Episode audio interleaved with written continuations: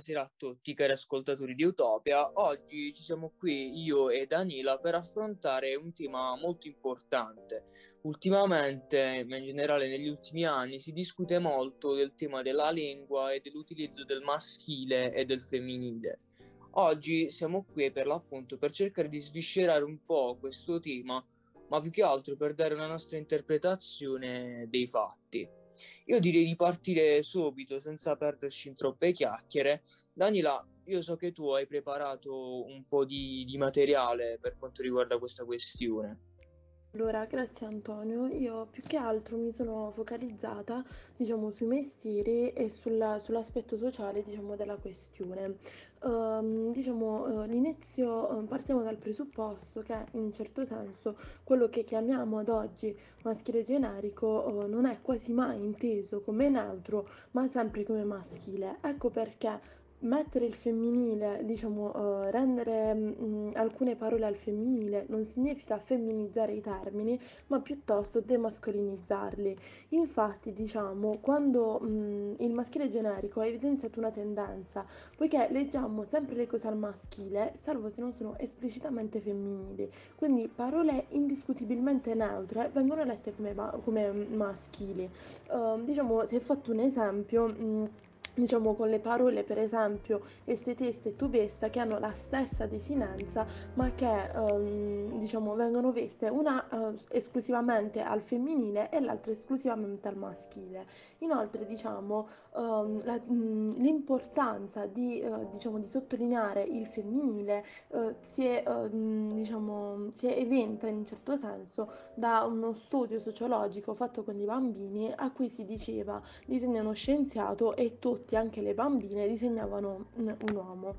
È fondamentale a mio avviso, diciamo, demascolinizzare quindi questi nomi perché diciamo la lingua evolve. Un esempio di ciò è stato mm, diciamo, mm, il caso dell'Inghilterra nel 2017 in cui Dani Cotton, uh, diciamo una comandante donna dei pompieri a Londra, propose di sostituire il termine fireman um, con il termine firefighter. Um, all'inizio venne ricoperta da insulti, ma alla fine, diciamo, ma adesso il termine firefighter è in uso uso. Non si parla quindi diciamo di deterioramento della lingua, ma semplicemente di una sua evoluzione. Inoltre si può pensare che diciamo il um, um, diciamo che um, questa mascolinizzazione dei nomi sia solamente frutto, diciamo, di una, uh, diciamo, di epoche più retrograde in cui il patriarcato, diciamo, aveva, uh, raggiungeva i suoi massimi storici, ma in realtà um, ad oggi, diciamo, si può considerare il linguaggio più recente inventato, nonché quello delle emoji. Uh, questo idioma è nato in Giappone negli anni 80 ed è usato al 78% delle donne um, e dal 60% degli uomini, eppure il mondo delle emoji fino al 2016 era sol- solamente maschile. La lingua ha un'influenza inoltre sul modo di pensare, sulla nostra visione del mondo, uh, diciamo, e questo è dimostrato da uno studio sociologico chiamato a posteriori ipotesi Sapir-Whorf, uh, in cui diciamo, i mh, mm, soggetti erano mh, mm, dei membri della popolazione Emba nel nord della Namibia e um, che hanno la stessa parola per verde e blu. Gli sono stati messi davanti dei cartoncini di diverso colore, diciamo, alcuni verdi, altri blu, e um, i soggetti studiati non hanno saputo riconoscere le differenze. Inoltre, uh, però, loro riuscivano a, um, a distinguere tante tonalità di verde che i ricercatori francofoni, nonché gli organizzatori dell'esperimento, um, non riuscivano a vedere poiché non esistono quelle sfumature nel um, vocabolario francese. Inoltre, diciamo, la lingua descrive appieno la nostra percezione che, mm, del mondo. Infatti nei primi secoli a.C. non esisteva la parola ingegnere, poiché appunto la stessa professione non esisteva. Diciamo, alla nascita della professione nessuno ha esitato a creare, fra virgolette, una nuova parola.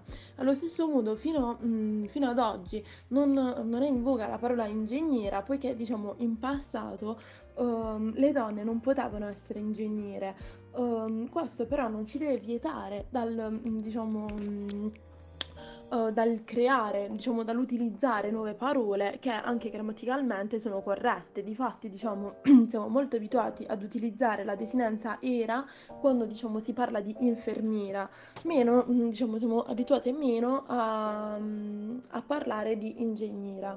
Um, diciamo, uh, questo, questo processo ha anche delle, diciamo, mh, mm, uh, delle ripercussioni sociali, poiché diciamo, nell'Unione Europea uh, con una formula di 27 a 1 per la selezione di ruoli dirigenziali si cerca quasi sempre al maschile. Infatti dal 2008 l'Unione Europea ha raccomandato fortemente di utilizzare la forma maschile e femminile per rendere l'annuncio più inclusivo. Ecco, io ciò che penso è che effettivamente diciamo, una, un'evoluzione della lingua è necessaria e naturale. Difatti ad oggi diciamo, non esiste invitiamo a, mh, mm, diciamo, a parlare e a inserire nei nostri discorsi termini come cringe o altri, mh, mm, altri inglesismi. Ecco, diciamo, questo è il mio pensiero. A te la parola, Jimmy.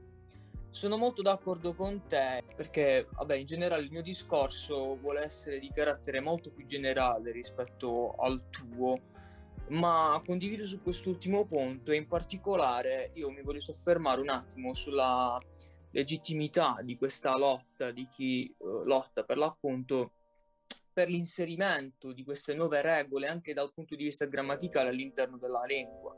Infatti ho sentito spesso tante persone dirmi ma perché dobbiamo cambiare la nostra lingua? La nostra lingua, cioè come se la nostra lingua, come se l'italiano non fosse mai cambiato nel corso dei secoli. E questa cosa non è vera. Infatti basti pensare che molti di questi problemi, chiamiamoli così, derivano dal fatto che prima dell'italiano, prima del volgare, c'era il latino. E il latino, a differenza della, della lingua attuale, presentava tre generi, maschile, femminile e neutro. Il neutro poi è andato perso e nell'italiano sono rimasti maschile e femminile. Molti di quei nomi neutri sono andati uh, sotto, le, sotto le voci del maschile e questo ad oggi è uno dei motivi che sta creando confusione, diciamo così.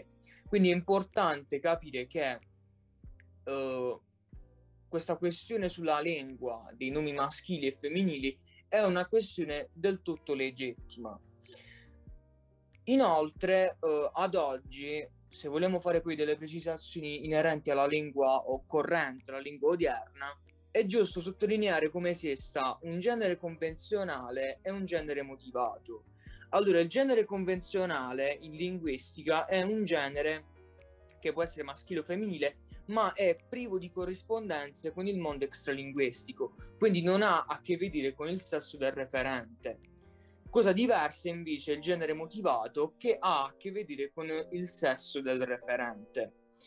Da questa suddivisione poi derivano principalmente i due punti di vista che la linguistica pone in campo, ovvero uno più conservatore che uh, è restio dal voler attuare dei cambiamenti e poi c'è un altro punto di vista invece che come dire esprime questa volontà di cambiamento e lo fa perché uh, vede anche l'aspetto sociale della situazione che è un aspetto che è un aspetto importantissimo ed è un aspetto sul quale io vorrei soffermarmi.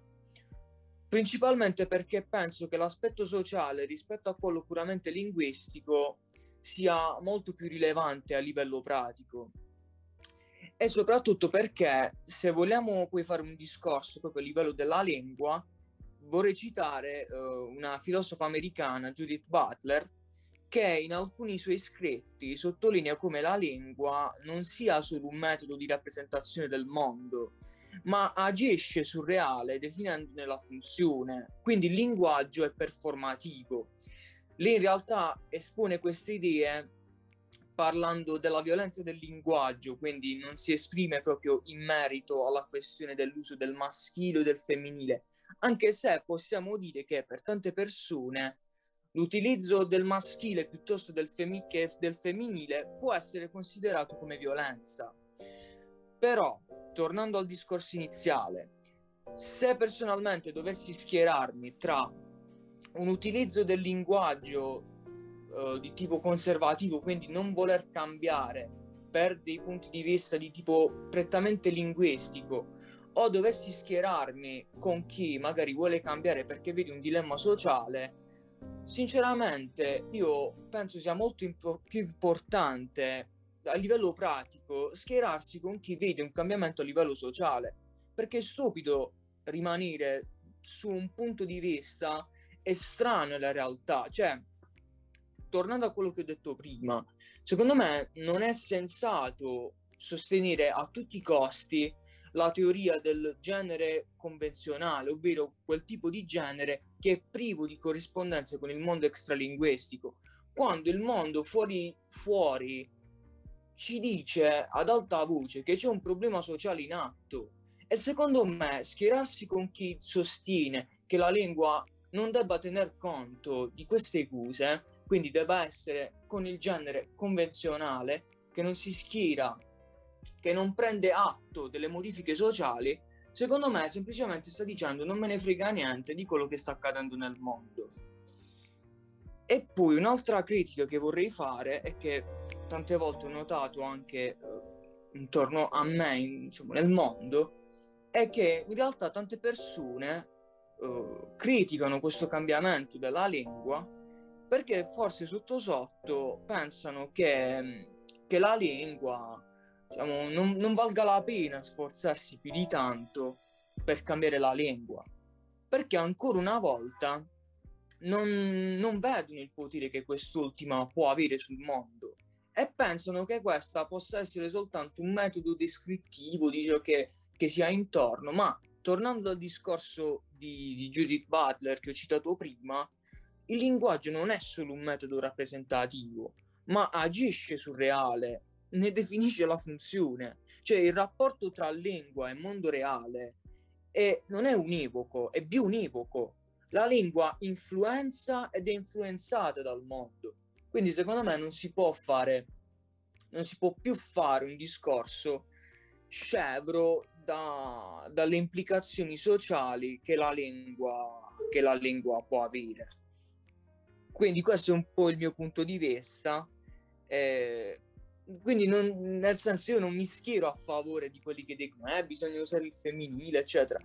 Però semplicemente penso che non si può, non si può restare impassibili davanti uh, a tutto ciò che sta accadendo nel mondo e se la società chiede un cambiamento c'è un motivo e questo cambiamento va, va valutato non con superficialità e senza fare tifoserie, ma va valutato in maniera scientifica con un approccio, con un approccio profondo, insomma, non, non con superficialità. E quindi questo è un po' il mio punto di vista. Speriamo che insomma uh, abbiamo, abbiamo portato un contenuto interessante.